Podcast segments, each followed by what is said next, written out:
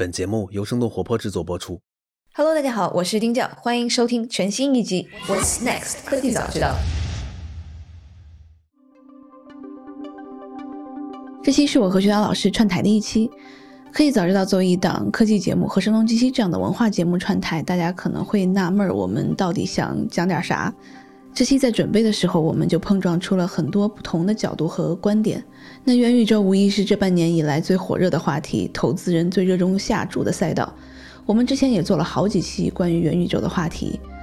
当然了，除了我们之外，科技媒体也都在铺天盖地的在说元宇宙。What is the metaverse? How do you see the metaverse? What does it mean for that to be a metaverse? The metaverse. That's the metaverse. And the way metaverse. describe this metaverse would be the oasis from Ready Player So One. I think of the, the metaverse as the next generation of the internet. So you can kind 作为一档关注全球前沿科技的播客节目，我们经常会被听众说，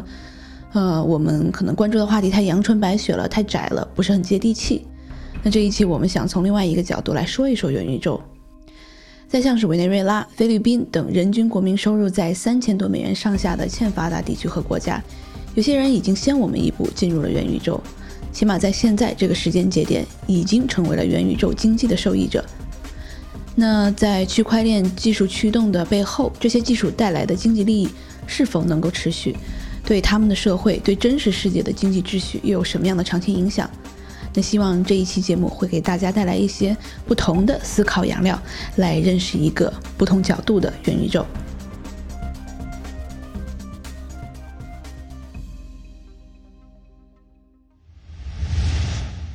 Hello，达燕，所以我们应该是好久都没有一块在一个节目当中出现了。然后我们现在也很元宇宙的通过电脑 在录制这期节目。对，刚好我下午还是用了这个 Oculus Quest 2，然后跟另外一档节目做了一期，所以就感觉这两天基本上好像这个词就充斥在我的这个脑子里面了。然后包括我也是上周刚刚买了 Oculus Quest 2，所以就这一周整个的我就觉得这个词就已经是到处都是了。其实我们会说起来这个元宇宙，是因为 Planet Money 的七月份的一期节目。然后这期节目，当然我们肯定是要说这个故事的就 credits，我们是要给到 Planet Money 啦。那期节目我觉得是非常有意思的。那个大家如果有可能性的话，也可以去听一下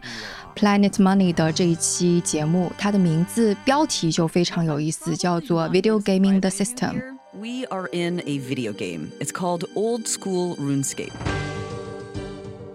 那 gaming the system 就有点像是类似于跟系统博弈的这样的感觉。然后 video gaming the system 就前面加上一个 video，就是电子游戏，它同时有了电子游戏的系统，然后同时也有了就是在电子游戏当中来跟系统博弈的这样一个双关吧。 Hello and welcome to Planet Money. I'm Amanda Ronchik. And I'm Erica Barris. Today on the show, a story about how two groups of people who usually never meet from the richest and poorest corners of the world crash into each other in a video game. And how that leads to a battle. 所以它这个故事是发生在那个一个游戏叫做 RuneScape 这款游戏。这款游戏可能很多人中国的听众吧，可能了解的会稍微少一点，但它事实上在全球范围内都是很多玩家在玩，应该是在魔兽世界排名之后的一款游戏吧。当然我也不玩游戏，所以我不太知道。你玩过吗？我没有，我大概查了一下，它其实是一个非常老的游戏，大概九八年就存在了。然后后面经过不断的技术啊，还有这个版本的更新，所以后面又改过一次名字。就是当时可能这个计算机还不是特别好的这个时候，其实很多人就在玩了。然后很多人就是因为他还是比较怀念过去的这种沉浸的这个感觉吧，所以就现在还在玩。已经过了这个有多少年了？快三十年了。就像我们怀念 QQ 飞车一样，或者斗地主。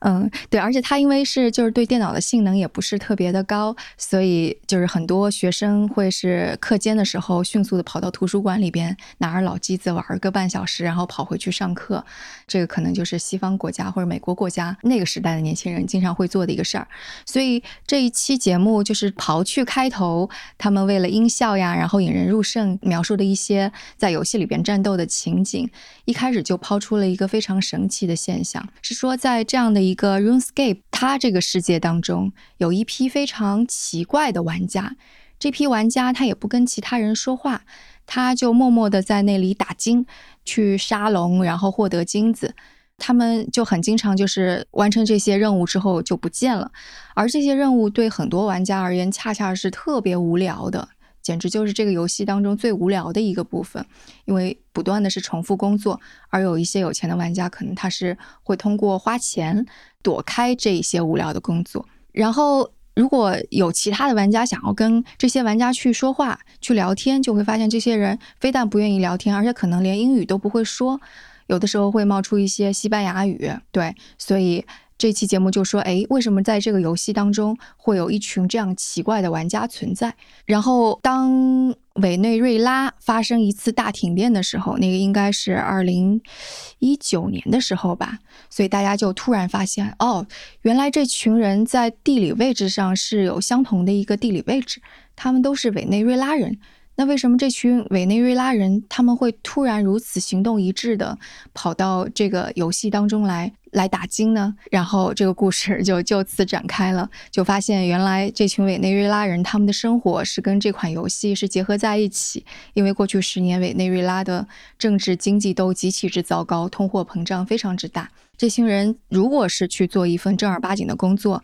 可能一个月就赚个几片面包，甚至连就全家人的饭都赚不到。但是如果他们去打金的话，这些东西是可以卖给其他玩家，一天就可以赚上大概八美元吧。这个就比在委内瑞拉一个教授的工资或者是一个医生的工资还要高。就等于这样的一个虚拟游戏里面的这个金融体系，其实是要比当地的金融体系要稳定的。对，是。也就是说，相当于是他们就找到了，真的找到了另外一个宇宙，然后在这个宇宙当中有着稳定的金融体系，他们可以去在这样的一个虚拟的宇宙当中去赚钱，然后赚了钱之后返回来拿到现实的他们真实的世界里边，呃，去养家糊口。然后这个概念当时就，这不就是元宇宙吗？对对对，这是第一 个让我想到元宇宙这个概念的东西，因为它当中还有一些细节嘛，还有哪些细节是让你想到元宇宙的呢？对，因为我们讲到元宇宙，它其实是分为这个理论，不是我自己 想的，我是这个看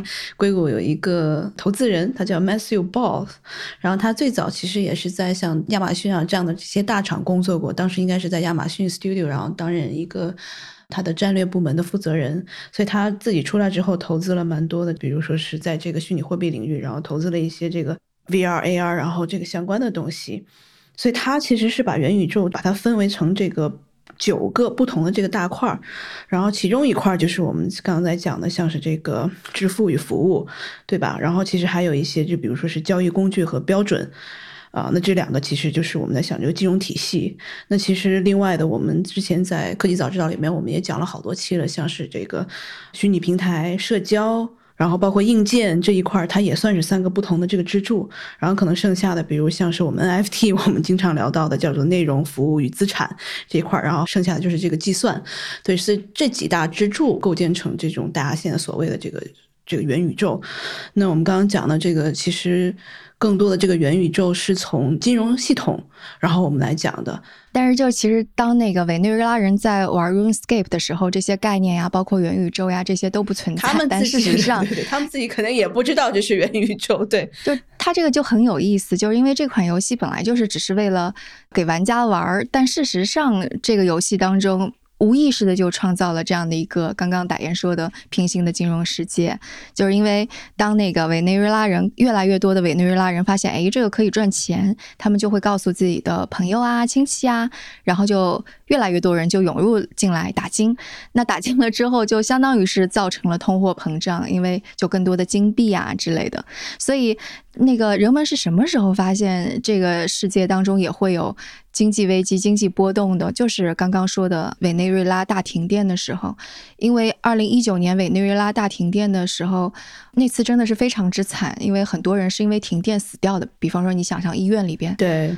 有人就死掉了，但在这个游戏世界里也是这样子，就是突然一下子，超过可能是有一百万的委内瑞拉人，在这个游戏当中就突然之间就消失了。消失了之后，就大家就发现，哎，那个 marketplace 就是他们做交易的那个商店里边，可能本来有很多人是委内瑞拉人会去卖龙骨呀、鳞片呀这些东西，这些东西是可以成为一些呃元素去提升你的道具之类的。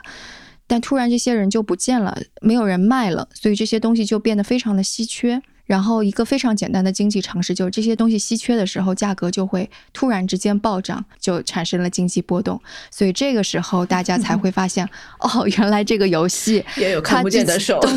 对对对，它游戏里边也有看不见的手，然后原来也是在影响他们玩的体验啊什么的。所以这就是惊讶到我的关于元宇宙的第二个点吧。就是大家可能如果就是 知道委内瑞拉的过去几年的这个情况的听众，会比较了解他们自己的这个货币叫做玻利瓦尔，价值其实早就崩溃了。对，然后他们基本上通货膨胀达到了这个一百万的百分比的这样的一个这个增长，所以这个如果是跟其他的货币、游戏里面的货币，甚至是他们后面采用的像是啊比特币这样的货币作为法定货币的，其实都是要。不稳定非常多的，所以其实，在游戏里面，他们反而可能会觉得，那相比之下，我两全相害取其轻吧。那我还是更希望我能够在这个游戏里面获得一些这个收入。对，是。然后就是就是问的下面一个问题，就是是不是其他的游戏也可以成为就是这样的一个元宇宙？然后那期节目当中也提到了这一点，说为什么是 RuneScape 这款游戏让委内瑞拉人。可以连接起现实世界跟元宇宙世界，那是因为 RuneScape 刚刚我们说到它是一款非常老的游戏，就是非常低端的硬件设备也可以玩儿，所以这使得在现在经济困境当中的委内瑞拉人依然是可以配一个特别老旧的电脑来进行打金，所以这也是为什么委内瑞拉人。在看不见的手 的情况下，选择了这一款游戏来作为他们的元宇宙吧。嗯，所以这也是让我特别惊讶的一个小的信息。对，就是这个 RuneScape 这个游戏，或者是在这个 Planet Money 这一期节目里面，有没有其他的让你带来思考的东西？就对，刚刚我们讲的更多的是跟经济层面相关嘛。然后后来就是这个节目的后来，以及我查的一些资料，会觉得它真的是跟现实生活交织的太紧了。就首先，真实世界的恶意。是会进入到这个游戏里的，就比方说论坛上面会有教你，因为一些玩家会认为这些委内瑞拉人是搅乱了这些游戏，他们就很讨厌委内瑞拉人。所以，真实世界的恶意就会进入到这个游戏当中，会有论坛说如何辨别和杀死委内瑞拉的玩家，然后委内瑞拉人上去，他们就会把他给杀死。不容易。当然有一些是，当然有一些玩家很好啦，会主动跟他们聊天啊什么。然后进一步的就是这个游戏当中本来就有一些黑帮，就类似于他们就会占据了某些特别容易打到金的地方，呃，然后自己人在那里打金，或者如果就是他们不打金的时候，他们就会派一两个人守在。关卡上面，如果有其他玩家要去打金的话，就要留下买路财，就事实上的游戏中的黑帮。然后这后面的故事就可有意思了。他们因为没有办法二十四小时都守在那儿，所以他们就会在有时差的时候就雇佣了一些委内瑞拉人来当他们的小喽啰，感觉就是留他们在那儿，然后喊一嗓子留下买路财那种。但是这个的演变就跟真实社会还蛮像的，就委内瑞拉人干着干着，突然觉得我干嘛要给他们当小弟，然后他们分给我的又特别少，所以委内瑞拉人自己就起义了，他们就号召了其他的同伴啊之类的，在这款游戏里边打了一场非常大的战役，然后最后他们就赢了。他们就自己成为了那个委内瑞拉黑帮，嗯，对这个，那原来玩的这些人还在玩吗？还在玩吧。但是就这个事情就闹得太大了，这个就相当于是非但那个经济搞乱了，而且就感觉里边就黑帮横行，就其他的玩家可能就很不爽嘛，而且还有可能。你成为黑帮之后，你是不是会影响其他的玩家去打金啊？就其他玩家想要去杀一条龙的时候，你不让，因为你自己要打金，所以就把人家的龙给杀掉了。那别的玩家玩什么？所以这个就发生了下一个我认为就元宇宙当中很有类似于预言性的事情，就 RuneScape 跳出来了，它就相当于是一个手持 power 的政府一样，认定说啊，你们这些打金的人。他助长了有组织的欺骗，你是在开设黑市，是虚假物品销售，所以你触犯了我的规则，我对你们的打击就跟真实世界的交易员的行动是一致的，所以你们就不能够玩。然后他们就吊销了很多委内瑞拉人的账号，而且还调整了规则吧，就让某些本来可以打进非常容易的地方变得利润没有那么高了，所以这就变成了就是 元宇宙当中发生的一场战役。影响到了真实的游戏公司，这个真实的游戏公司扮演了政府的角色，又影响了游戏，使得游戏里边这些人不得不从有元宇宙当中退出，回到他们真实的世界当中。就之前打进的那些人，就又不得不去做一份收入很低的工作，无利可图了。嗯嗯，对。然后就是，当然接下来的故事可能就跟你要讲的那一部分有关系。他们一方面在打着工，另外一方面就去看是不是有另外一个元宇宙，让他们养家糊口吧。就这个故事实在是让我太就想的东西就实在太多了。哎，因为我不是特别玩那种像是魔兽这样的一些游戏，我不知道，因为我知道这游戏已经发展了很久嘛，就有人的地方就有江湖，所以它是不是也是会存在一些就刚刚我们讲的 RuneScape 这种后面变化成这种有黑帮啊、有帮凶啊，然后有什么起义这样子的一个。虚拟游戏的社会状态，当然了，我觉得可能作为游戏的这个管理者，他会设置一些这种叫做什么社区的一个规则，但可能在这个社区的规则下面，我们还是会有一些这个拉帮结派，我们一起去怎么样占领一些地方。对，其实这个事情就打金的这个事儿也很普遍嘛。就你说，在中国其实有打金的这个团体，然后甚至还有就是之前的那个特朗普的那个副手叫什么来着的啊？突然忘记名字。我知道你说的谁，但我也记不太他的名字了。对他自己还做过工游戏工作室，专门雇佣人来打金吗？对对对，他当时的那个办公室是放在香港的。嗯，然后他非常明确自己要服务的那批人，就打的金是给谁？是给美国的，类似于就是呃白人。待业青年对 用户画像极其之准确，但这又是另外一个故事了。嗯嗯。对，就那其实就跟我们可能是发达国家，然后或者是这种稍微进步一点的国家，那我们一些可能比较这个初级的工作，那可能我们就外包给其他的国家的这些人，然后因为他们的工资时薪低嘛，那可能在这个游戏世界里面其实也是一样的。我们又回到 元宇宙的这个平行的这个世界的这个对比了。就劳动力成本到底哪里更低？嗯嗯，那玩游戏我也是得费好多劲儿，我才能我玩五个小时获得这样的东西，那我的时间是。值多少钱？雇一个人又值多少钱？这样一对比，其实就这样的一个现象。就刚刚说到，其实这个委内瑞拉人是不是去了别的游戏？确实是有的。现在我知道的另外一个游戏的名字叫做 Axis Infinity，它好像并没有一个中文的翻译啊，这个没有办法，我只能是直接说英文了。对，然后它其实是建立在一个区块链的一个 NFT 的这样的一个协议上面。它的游戏其实没有说是 Ruin Escape 那么复杂，它更加像是如果大家知道，可能前两年比较火的什么 Crypto Kitty 啊，或者是 Crypto Punk，它就是一个很可爱的一个小的这个虚拟形象，然后你可以在这个游戏里面去，这个叫什么？去呃，对，孵化，对，应该这么说，就是它非常的直给，它就直接是感觉是你去玩就是为了赚钱的，所以。相当于是把 RuneScape 的打金的这个过程完全提炼了出来，然后玩的游戏是里边有一些像 Pokemon Go 梦可宝宝贝一样的角色，对吧？嗯。然后你需要去繁殖它。对对对，繁殖，对，是繁殖这个词。啊，对，是，嗯对对对。然后你可以就是通过跟别人这样对战，把你自己的小宠物，然后变得更加有能力，然后你可以不断的去繁殖一些比较。嗯，稀有的品种，然后你可以在这个交易市场上面来卖，所以这个委内瑞拉的有一些人就去了这个游戏里面继续在玩儿，然后这个游戏要算人群分布的话，其实委内瑞拉只占百分之五，它最大的一个市场其实是在菲律宾，大概是占百分之三十，然后剩下大家可以看到，其实就是一些可能发展中国家他们自己的这个法定货币不是特别稳定的，包括像是印度尼西亚。当然，其中也有一些了，像美国大概有百分之八，然后巴西大概有百分之四的人在玩，对，但主要其实还在菲律宾。菲律宾占到多少呀？三十，三十。啊，OK，对对，因为这个游戏其实是在一八一九年，它就应该已经是出来了的。背后的这个公司是一家越南的公司，然后创始人我看他们的背景是，其中有一个他一直是在英国的一些这种交易所和一些区块链的加密货币的公司里面工作，所以他可能做这个游戏也是有这样的一些背景。他们在就去年疫情的时候，其实是获得了非常多的菲律宾的这些玩家。因为我查了一下数据哈，在菲律宾的去年八月份的时候，有大概百分之四十五点五的菲律宾的人其实是处于一个失业状态的。那菲律宾大概是有六千万的这样的一个劳动人口，所以这个数字还是蛮可怕的。到现在稍微可能恢复了一点，占到百分之八点八吧，这个失业人口。所以大部分的人其实是就是人传人，然后这个肯定是传的非常快。有一个游戏，你可以又玩又赚钱，那为什么不呢？对吧？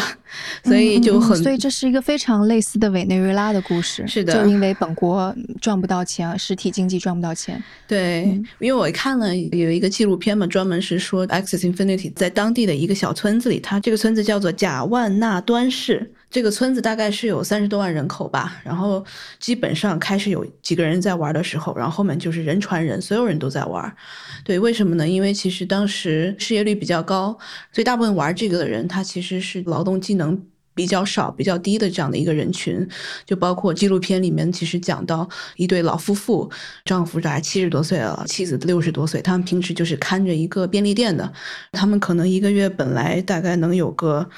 两三百美元，就但是其实疫情过来之后，它其实只能达到 这个之前的可能十分之一都不到，所以他们除了可能去玩游戏赚钱之外，他们别无他法。然后包括另外有一个他是就骑自行车可能拉一些游客的这样的一个人，蛮年轻的，大概是二十来岁出头。后面就是通过朋友介绍说，那我也去玩这个游戏吧。这些人基本上可能能够在玩游戏的一开始的前几周能够赚到。三四百美金，所以就比他们一个月的这个收入还要多，所以这对他们来说其实是就特别在疫情的那个时间吧，对他们帮助是非常大的。我觉得用游戏的这个经济系统来这个为自己现实世界里面的这样的经济的环境来纾困的这样子的。越来越多的案例，其实也是在说我们虚拟的元宇宙和我们真实世界的这样的这个经济的这个体系越来越结合的紧密起来了吧？其实这个刚刚您也说到这款游戏，委内瑞拉人也在玩嘛。然后我其实有看到一篇报道，就说就委内瑞拉人是怎么看待这些基于 NFT 上的很多很多的游戏，因为其实他们是没有任何抗风险的能力的，对吧？他们也不像很多那种。早期的呃比特币玩家一样，就是他们还是需要去挣面包的嘛。但是就说他们会愿意去尝试，就是因为他们别无他法。他们就觉得，就其中有一个人，他是丢掉了自己在石油公司的工作，因为呃委内瑞拉最大的经济产业支柱就是石油，他们的石油资源非常丰富。他丢掉了这份工作之后，他又得了新冠，然后他又觉得我的人生已经没有任何可以失去的了，我现在就只想活下去。既然这个游戏可能可以给我赚到钱，那我为什么不去试试呢？所以就他们就已经是一种，呃，我已经失去任何东西，我就只想去试一试的这种感觉了。所以他试了之后，他还赚到钱了，他就觉得很开心。他在劝说他其他的那个在还依然在石油公司里苦苦挣扎的同事，说也许你们也可以去。玩这个东西，而且这个委内瑞拉人后来发展到什么程度呢？因为他意识到，就是现在有无数多的这样小的元宇宙的，就是游戏冒出来，其实都是打金的，所以他就会把所有的全都去尝试一遍，然后看哪个给他赚钱最高。所以，就是他已经是就是无可奈何的拥抱这种状况的一种情况吧。对他可以去都试一下，因为我觉得其实像我刚刚讲的这个 Access Infinity，它其实一开始的时候也比较便宜，它一个这个小的宠物 Access 大概才一两美刀，因为它需要有三个你才能进入游戏嘛。然后慢慢的，因为玩的人也多了，然后交易这个 Access 的人也多了，所以它的这个每一个宠物它的价值也水涨船高。呃，所以很多新入局的这样的一些玩家，他们可能没有办法。来直接就是一下子购买三只这样的这个宠物来进入游戏来互相来赚钱，所以这个游戏公司我觉得他也是非常的这个聪明，他做了一个项目叫做这个奖学金项目，他在当地其实是招募了非常多的这种像是游戏大使这样的人，然后这个游戏大使其实这个游戏公司会来培训他们，然后给他们一定的这样子的这个小宠物，让他们去加了引号的这种放贷。对他们可以先把这些小宠物先借给这个新加入游戏的人，然后让新加入的游戏的人通过用这个去玩游戏，然后来呃赚取的这样的一些这个利润，然后他们这个新玩游戏的人可以分到百分之七十，然后这个当地的这个组织者、这个培训的人，他们可以大概赚到百分之二十，然后可能这个游戏公司本身，当然了，在这一个领域他们赚到百分之十，所以就出现了这样的一种借贷的一个情况的一个发生。所以我觉得这里就进入到一个风险很高、很危险的境地了。就是为什么我会觉得这个之后它可能会对实体世界产生更加不确定的影响，也在于这里。因为你想，它其实这个，如果我们用供求关系或者简单的经济学的原理来判断，它能够接着水涨船高，或者大家伙儿都能够在这个游戏里边赚钱，其实是完全依靠于不断的有新人进来，有新的人要买新的小宠物，所以钱才能够进来嘛。如果没有人，接下来没有人买，那。小宠物养出来了之后卖不出去，那宠物的价格不就跌了吗？所以它完全依赖于不断的有新人进来，然后这个就变成了我们所说的，就如果它不可持续的话，它就会变成我们所说的庞氏骗局啊，或者发展下线啊什么的。所以你说的那个打金工会团体的创始人 Gary，在一次采访当中，应该是接受纽约的一个加密货币自媒体的一个采访的时候，他也说到，可能未来的风险在于怎么样才能够有新的人进来，怎么设计更加好玩的机制，使得新的人不仅仅仅是为了赚钱而进来，而是为了玩游戏进来。但到目前为止，它的不可持续的风险就在于它的游戏可玩性肯定就是没有像 RuneScape 那么强的，因为仅仅就是只是买买宠物、养养宠物，然后把它卖掉这样而已。所以，但是我们接下来，如果我们做一个类似于智力实验或者是思考实验一样的东西，如果这个游戏它崩塌了，就是肯定有一些人血本无归嘛。那对于相当于是五十万的这个菲律宾人或者更多的委内瑞拉人而言，这意味着什么？是他们接着去找下一个游戏，还是会有其他的一些连锁反应？然后这些国家急切就如果需要经济重振，需要就是更多的人到实体经济当中去，那是不是这个元宇宙跟实体经济 彼此之间也会产生一种竞争？就有点像，就有一个小孩，他只想玩游戏，他就不想搬砖了，就这种感觉。其实现在应该是 NFT 可能是最火热的时候吧。当然，很多朋友跟我讲，NFT 可能还得，就如果我们要对比之前的。这个 ICO 这样的一个市场爆发的这个时间窗口的话，我们可能还有个四五个月的时间，NFT 可能才会这个泡泡才会稍微破掉一些。对，所以现在不管是可能我们之前知道的，像是 Crypto Kitty，然后或者 Crypto Punk，各种加密动物，对对对对，然后他们其实是如果是跟 Access Infinity 比的话，他们更没有可玩性了，它就是一个是 几个像素，对吧？包括我其实最近有看了这个 A。十六 Z 投的一个项目，它其实就是一个可能稍微可玩性更强一点的，大家可以在里面繁殖赛马的，然后他们还可以互相的就去真的是去比赛，然后它这样子其实就是一个可以玩得起来的，大家去这个繁殖自己喜欢的这个马的这个品种，所以它是可能是有一个。真实的这个交易的和真实的这样的一个系统在里面的，所以那我觉得就是很多价值来说，它不是客观的，它是非常主观的。你说我不可能去买一个这个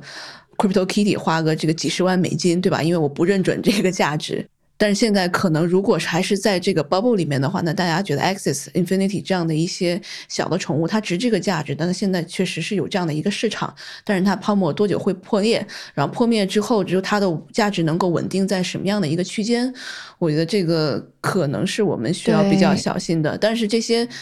啊，但是这些发展中国家的这些人，他们其实现在是别无他法了，对吧？对，而且就是就是你刚刚最开始的时候提出一个，就是在虚拟世界当中的这个劳动力的成本的问题。其实，在 RuneScape 当中，它关于劳动力的成本是有供需的嘛？就是你冲着想要玩游戏玩的爽的人，然后花钱买了一些别人的时间来打金，和愿意出卖自己的时间来打金的人，其实构成这样的供需关系。但是我我看那个 Axie 那个 Infinity。其实这种供需关系可能并没有那么明显，就是它其实分成两种玩家，一种玩家就是我要去挣我的面包钱的的人，和另外一部分想要投机的人，而投机的人是须臾即走的那种。然后我昨天还那个特地去登录了 X Infinity，我想注册一个账号，然后它因为是需要。往里边就是你可以打钱，我就发现他居然就是不接受来自中国的那个 法币，也就算了，他也不支持美元，所以我就在想，哦，就是他还跟那个像那个 RuneScape 不一样，他把很多的就是发达国家的这些玩家是排除在外了，就相当于是。但游戏当中，如果是劳动力的供求关系的平衡的话，不就是发达国家的玩家买就是劳动力更便宜国家的时间嘛？所以我就觉得这个细节还蛮有趣的。但我不太确定这个，因为我看到他的自己的游戏数据说，他有百分之八的人他是来自美国的，呃，然后他可能是需要先装一个钱包，就是像是这个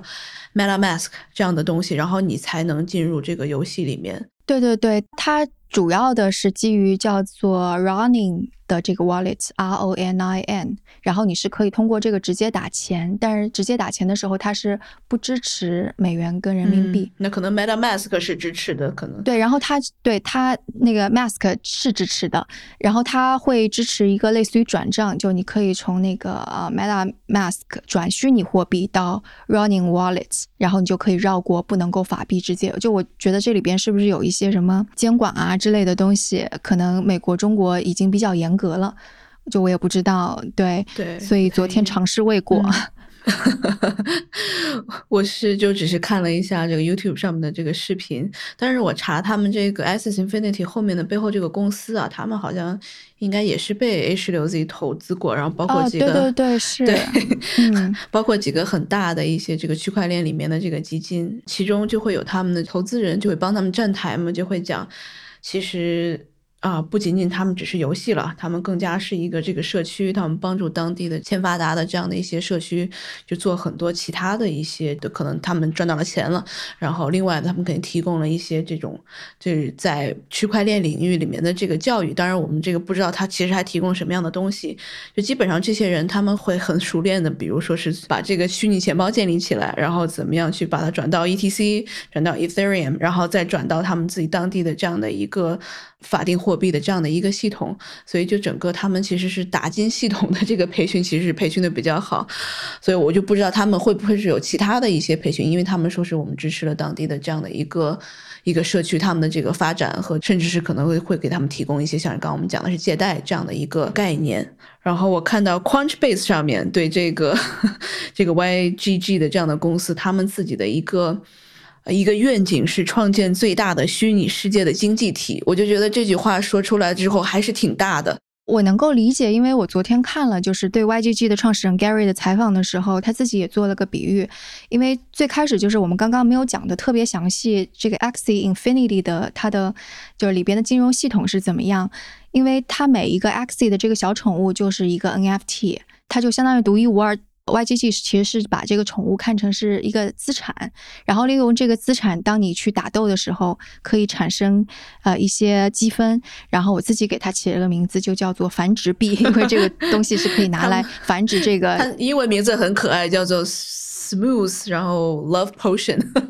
呃，对，SLP，对 对。然后这个他就举了一个比方说。这个小宠物它是资产，然后它所产生的这个繁殖币，它其实就是现金流。对于他们而言，做的生意就是我手握这些资产，然后让它去产生现金流。这个商业模式就跟现在地产呀，或者所有的嗯固定资产的这些生意模式是一样的。就我已经手握了这些。不可复制，然后有着独特特性，而且非常稀缺的资源，如土地。然后我已经手握这些东西了，我是它的所有人。然后我把它租给你们，你们在上面产生现金流反馈给我。然后这个概念是可以移植到各个元宇宙当中去的，因为 NFT 本身它就是有限的嘛，所以他也在那个访谈当中设想了类似于其他的游戏当中会有土地啊这种东西啊，或者怎样的。那就是其实我就更进一步的想了一下，因为我就觉得就是在元宇宙当中会有一些基础设施一样的东西，就当你说他们在教一些人怎么去用这些 wallet 呀、虚拟钱包这些，其实事实上就是在做一些。基础设施的教育工作，就只是我现在还没有看到这个基础设施有多么的不可替代，但也许之后，因为我我觉得游戏这个东西还是可替代性太高了，我可以不玩这个游戏，我可以丢掉，但也许在未来。嗯，有一些功能性的东西，它是不可被替代的。我们举一个例子，比方说，你是一个大型的图书馆，你要在这个上面储存所有所有的信息，是不是它就就是信息已经大到一定程度不可被替代了？那你所拥有的每一个信息，它的资产价值就是恒定的，它就不会去波动了。然后你租出这一些信息，然后你可以得到一些些币或者怎样的。我觉得那个可能就是那个时候，他们就会的确成为。就一定是会有元宇宙当中的基础设施，但是不是这个 YGG 我就不知道了。我看他报道中也是说自己是在做这个新世界的这个 settler，叫什么开拓者，就是我们其实做的是一件伟大的事情，因为整个虚拟世界还没有那么的完善嘛。然后呢，当然了，这个经济体系是其中重要的一环。那你在这个经济体系里面，你除了可能这个赚钱之外，你得有地方花。然后你花的这个在虚拟的这个世界里面，你需要什么？那我我觉得对于 NFT 或者艺术品来说的话，或者是买一个什么球星卡，对我来说一点意义都没有，对吧？但是如果我可能是每天花个三五个小时，我在这个里面能拿这个游戏币，我能换各种各样的东西，或者我在游戏里面，如果我这个人我不吃饭我就挂了，或者是我买一些这个我的皮肤，或者是我在购买其他的新的游戏，那算是我的这个世界里面的我必须需要的这样的一些花费的话，我能从自己赚出来，那我觉得这个才是一个行之有效的这样的一个货币体系，而且它是能够。在不同的世界里面，它都是能够，都是能够使用的。我觉得这个才是有意义的。但是可能如果是在跟现实社会结合，因为现在我看到也有，就是就未来的股权是什么样子的，其实也有很多人在往这个方面样研究。就比如说我们可能之前的众筹，那众筹其实。那我们只能通过像一种这个众筹平台，在海外我们有什么 Indiegogo 啊，有这个 Kickstarter，但是你最后卖了钱之后，就是你支持了这个项目之后，然后后面给你一个产品，那这还是非常早期的，然后可能是在这个股权交易上面。我觉得其实还是没有说是能够特别达到我们能够想象的一个精细化的这个程度。然后现在有一些公司我看到的，比如像是这个 Mirror 这个公司，它其实就是一个作者的一个社区。就我现在可能。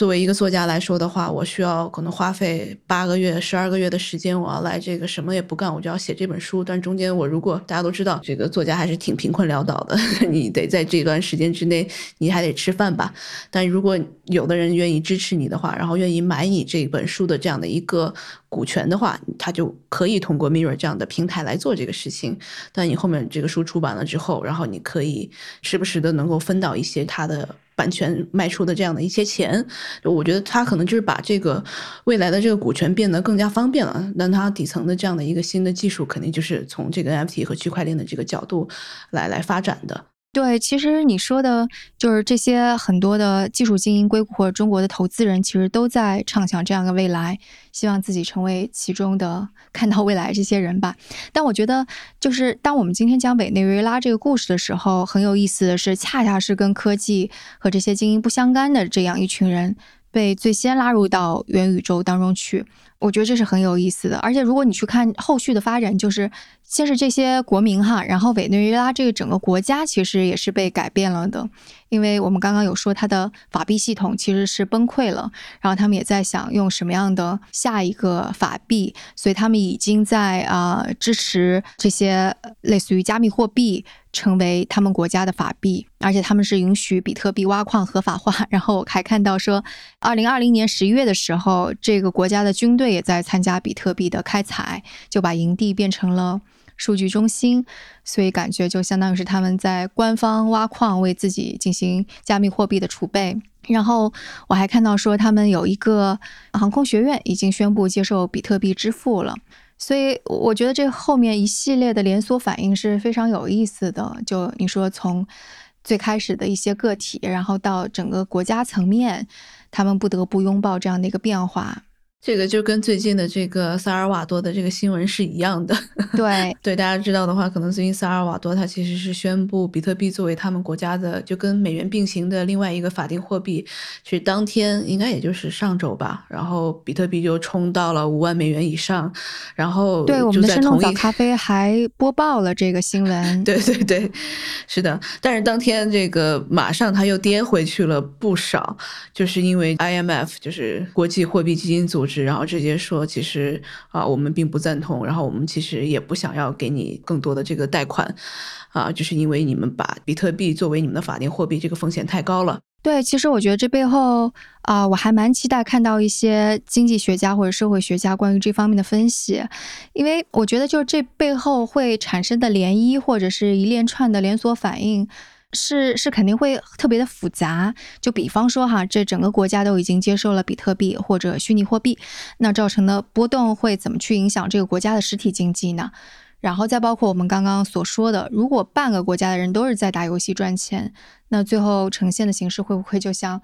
哦，黑客帝国一样，你插一根管子在那里 玩游戏，你只要有吃吃喝喝，然后剩下你的作为人的价值在哪里呢？给社会产生的价值是什么呢？呃，是给巨大的 Matrix 提供能源吗？我我觉得这背后很多东西，如果你去想下去，那它可能会带来的一连串的连锁反应其实是巨大的，而且一定不是现在在热炒这些词的人，比方说是跟风的投资人啊，或者是创业者呀、投机者呀，所能够想到的一个场景。就像我们现在想象不到委内瑞拉人被拉入这个元宇宙一样。对，我觉得大家其实的这个角度和目的都各有不同吧。你说这个萨尔瓦多的政府本身，他们有非常多的这个各种各样的问题，所以他们自己也做了这个政府的一个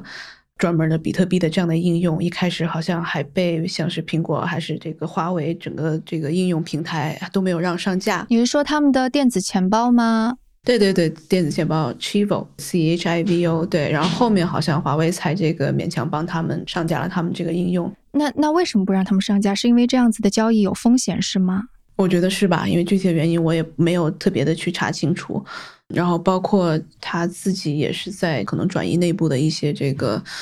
嗯，矛盾的这个焦点吧，所以他的这个总统，然后他自己其实还有很多的，比如说是给每个用户提供什么三十美元的这个比特币啊，并推动这样的一个使用，就免费给大家发钱的这样的感觉，然后就又开始通货膨胀了。对 对，